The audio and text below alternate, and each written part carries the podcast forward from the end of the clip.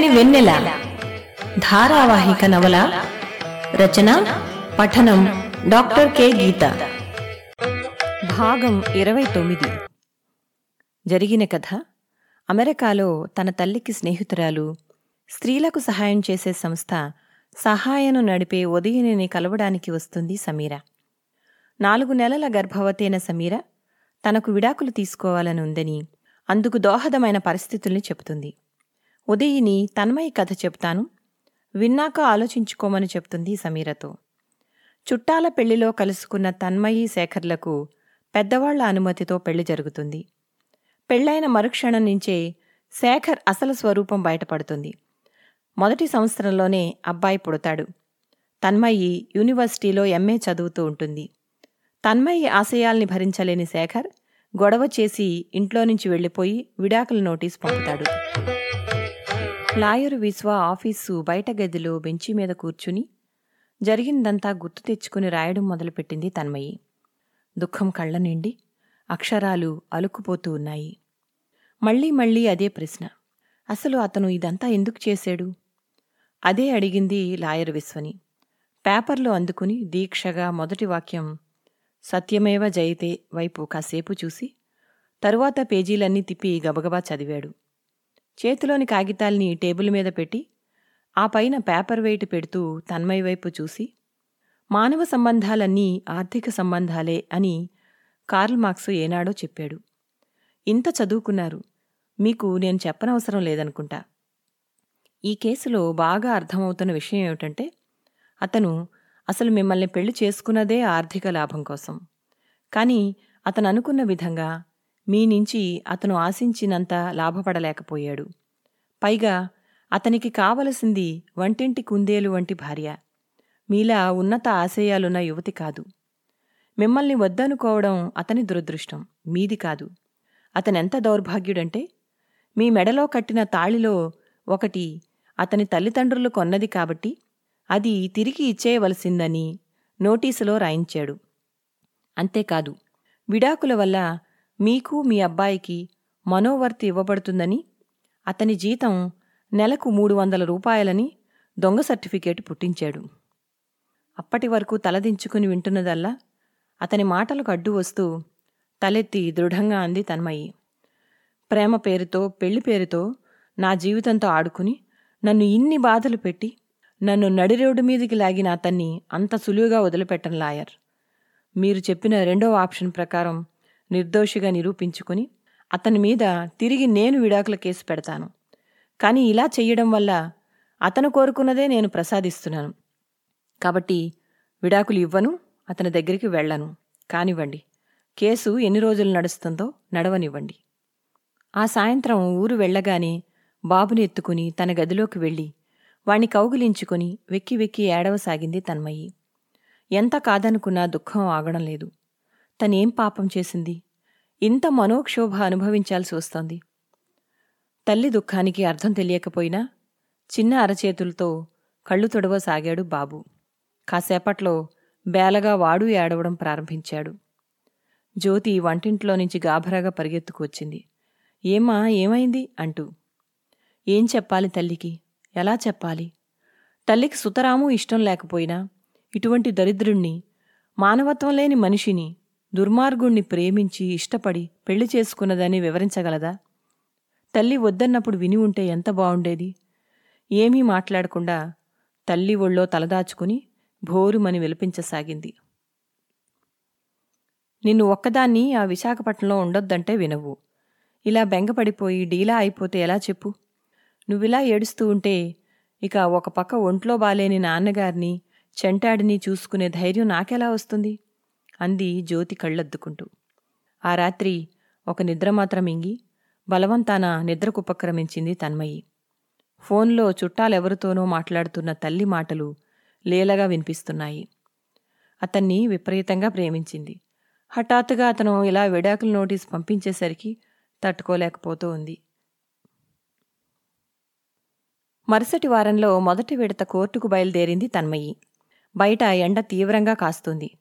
Court ఆవరణ అంతా ఎత్తైన చెట్ల నుంచి రాలిపడ్డ ఆకులతో గాల్లో ఎగురుతున్న దుమ్ము ధూళితో నిండి తన్మయి మనస్సులోని అసహనంలాగే చికాకుగా ఉంది.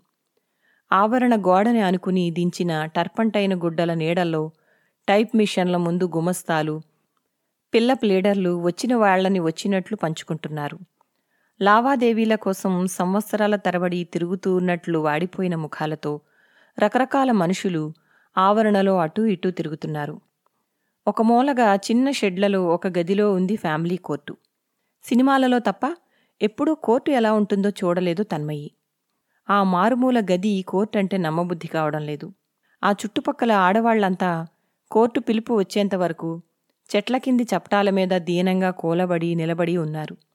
ఇక మగాళ్ళైతే ఈ వ్యవస్థ అంతా తమ వైపే మొగ్గుతుందన్న ధీమాగా ఉన్నట్లు కనిపించారు తన్మయ్యకి చేతిలో సిగరెట్లు చివరికి రాగానే కాలి కింద నలుపుతూ వ్యంగ్యం చూపులు విసురుతూ కొందరు.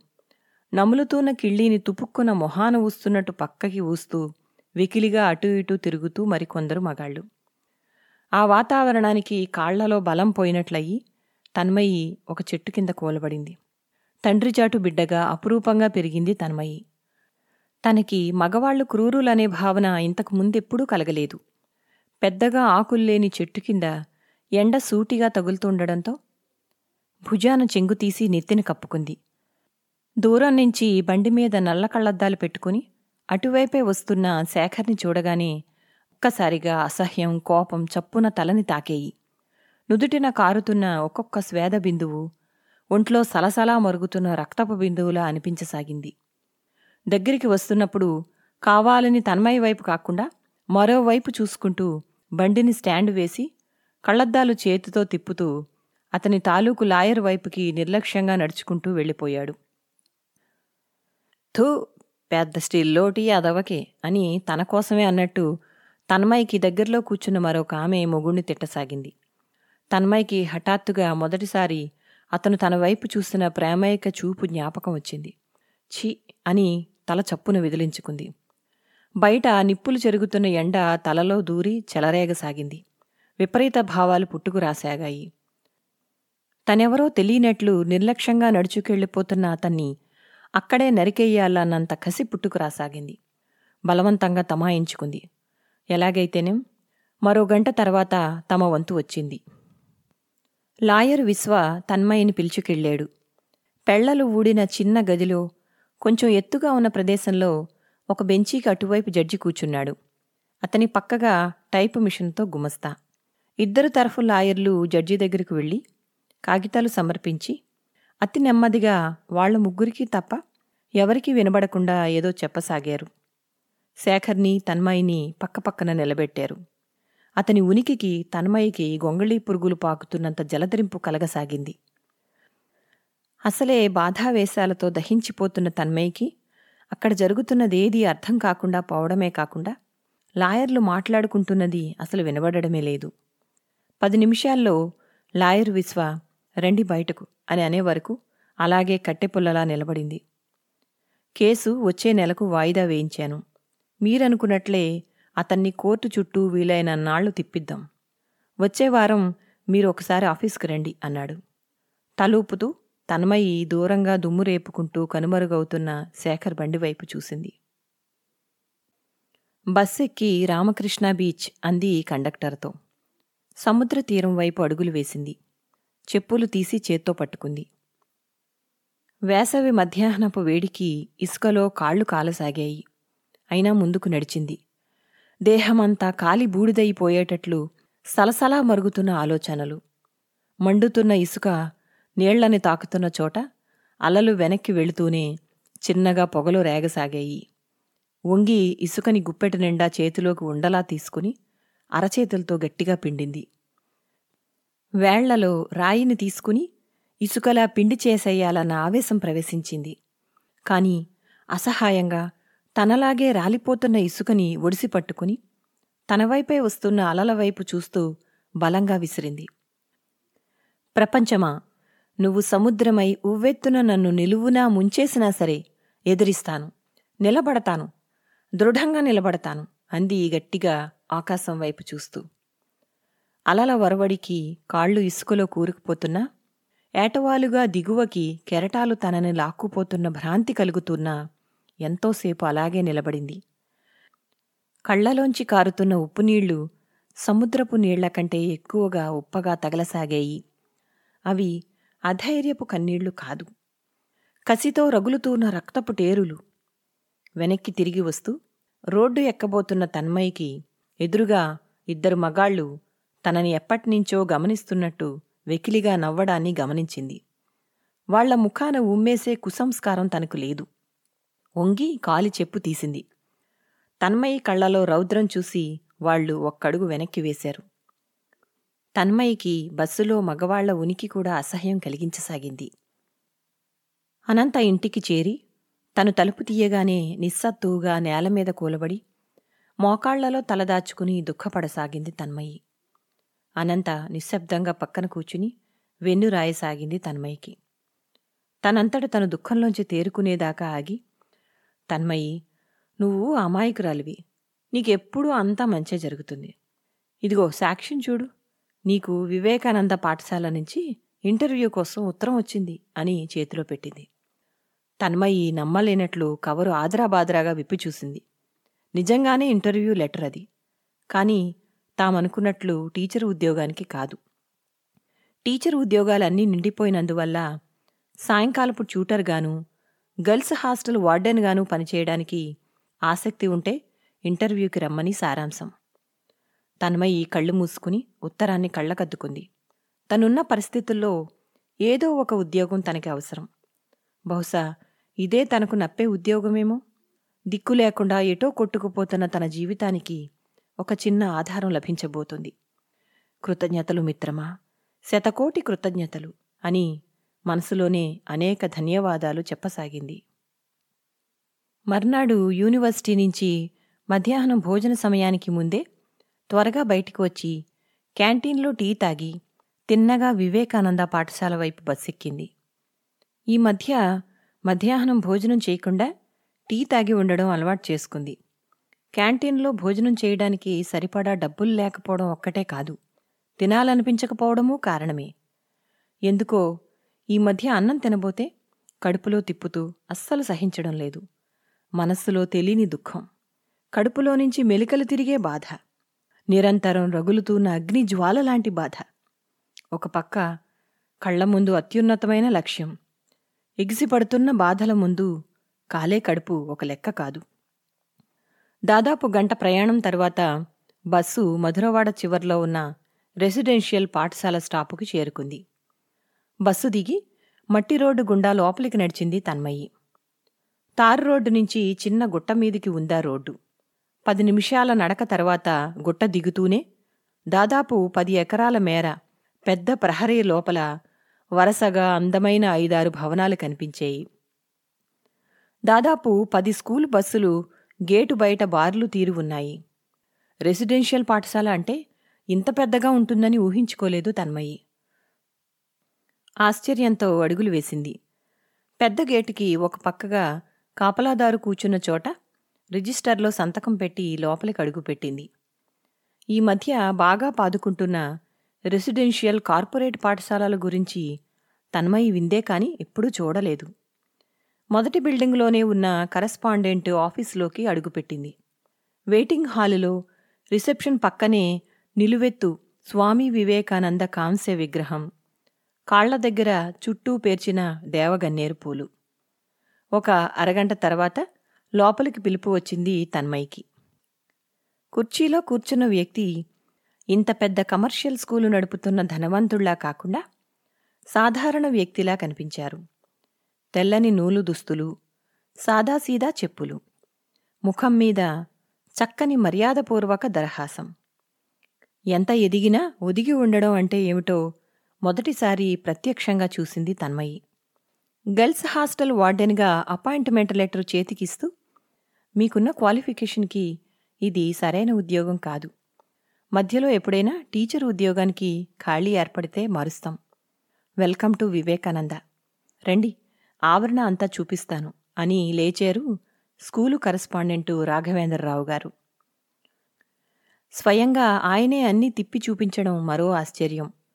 వెనక్కి చేతులు కట్టుకుని ఆయన ముందు నడుస్తూ ఉంటే ఆయన్ని అనుసరించింది తన్మయి. మధ్యలో బాబుకి అడ్మిషన్ గురించి అడిగింది మాటల్లో. ప్రీ స్కూల్లో జాయిన్ చేయండి.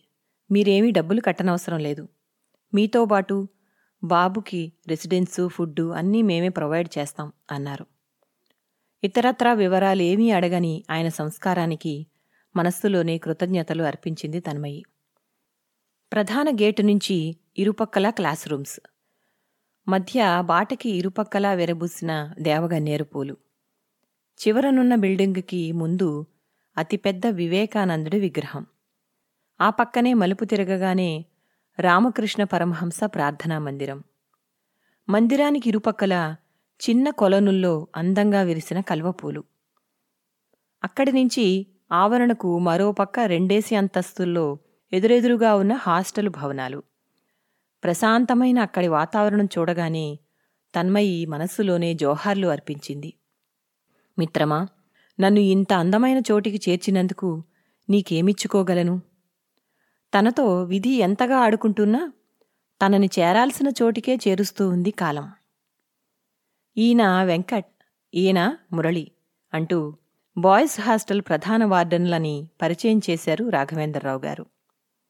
రెండు చేతులు జోడించి నమస్కారం చేస్తూ మురళి వైపు చూసింది తన్మయి. అప్పుడప్పుడే ధ్యానం నుంచి బయటికి వచ్చినట్లు ప్రశాంతమైన కళ్ళు. ఒక గొప్ప పూజ్యభావం కలిగింది. మగవాళ్ళందరూ తెల్లని లాల్చీ పైజమాలు స్త్రీలందరూ తెల్లని చీరలు ధరించడం తప్పనిసరి అక్కడ. ధవళవర్ణపు దుస్తుల వల్ల వచ్చిన కాంతి మాత్రమే కాదది. మరేదో అలౌకికమైన శక్తివంతమైన కళ్ళవి.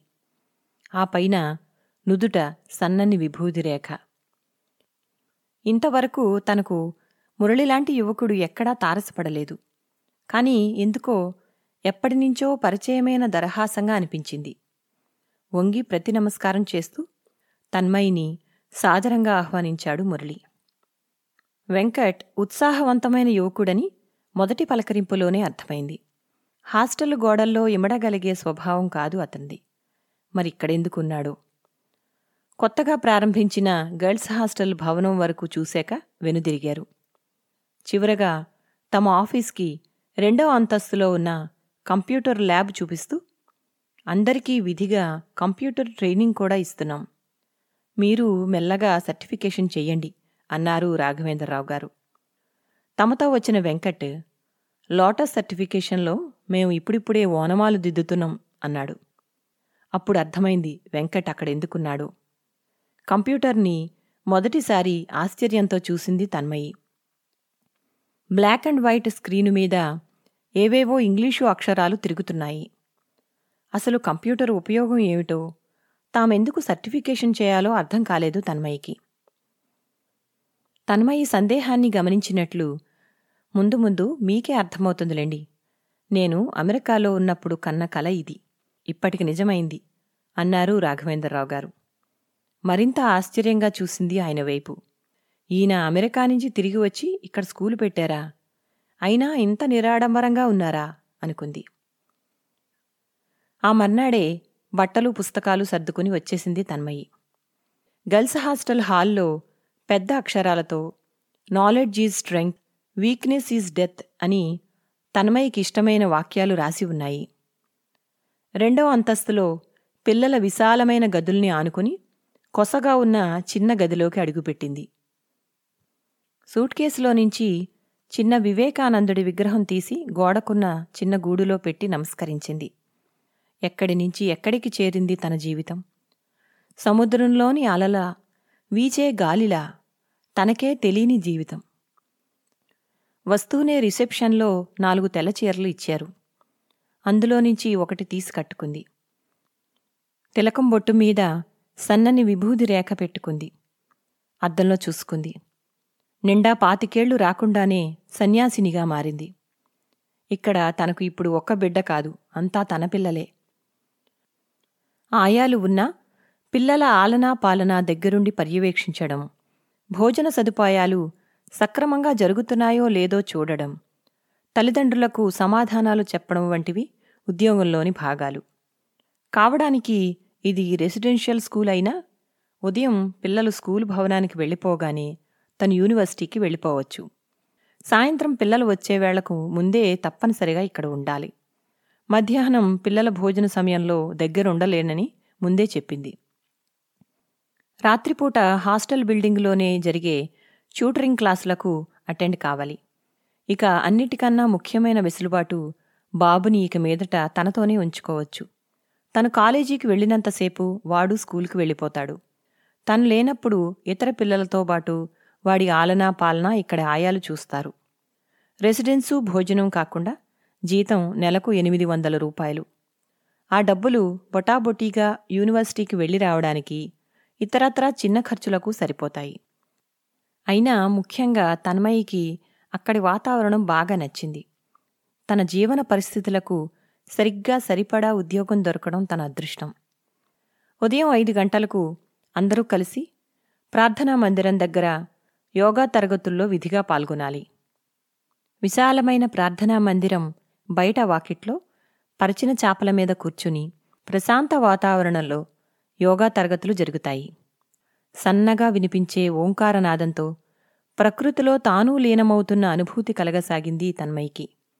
మనస్సు శరీరము ఏకమై ఊపిరిలో అంతఃతేజస్సు లీనమై మనస్సులోని క్రోధావేశాల్ని దూరం చేసి మలినపడిన మనహదేహాల్ని శుభ్రం చేసి జీవన దుఃఖాలన్నీ తీర్చే అద్భుత మార్గం బోధపడినట్లయింది. యోగా తన్మయికి అత్యంత ఇష్టమైన కార్యక్రమంగా మారింది. మురళి ముఖంలోని దివ్యకాంతికి అర్థం అప్పుడు బోధపడింది. అప్పుడప్పుడే యోగా నేర్చుకుంటున్న తనకే ఇంత గొప్ప భావన కలుగుతూ ఉంటే నేర్పించే మురళికి సంవత్సరాల సాధన వల్ల వనగూరిన దివ్యకాంతి అది. Bye. Uh -huh.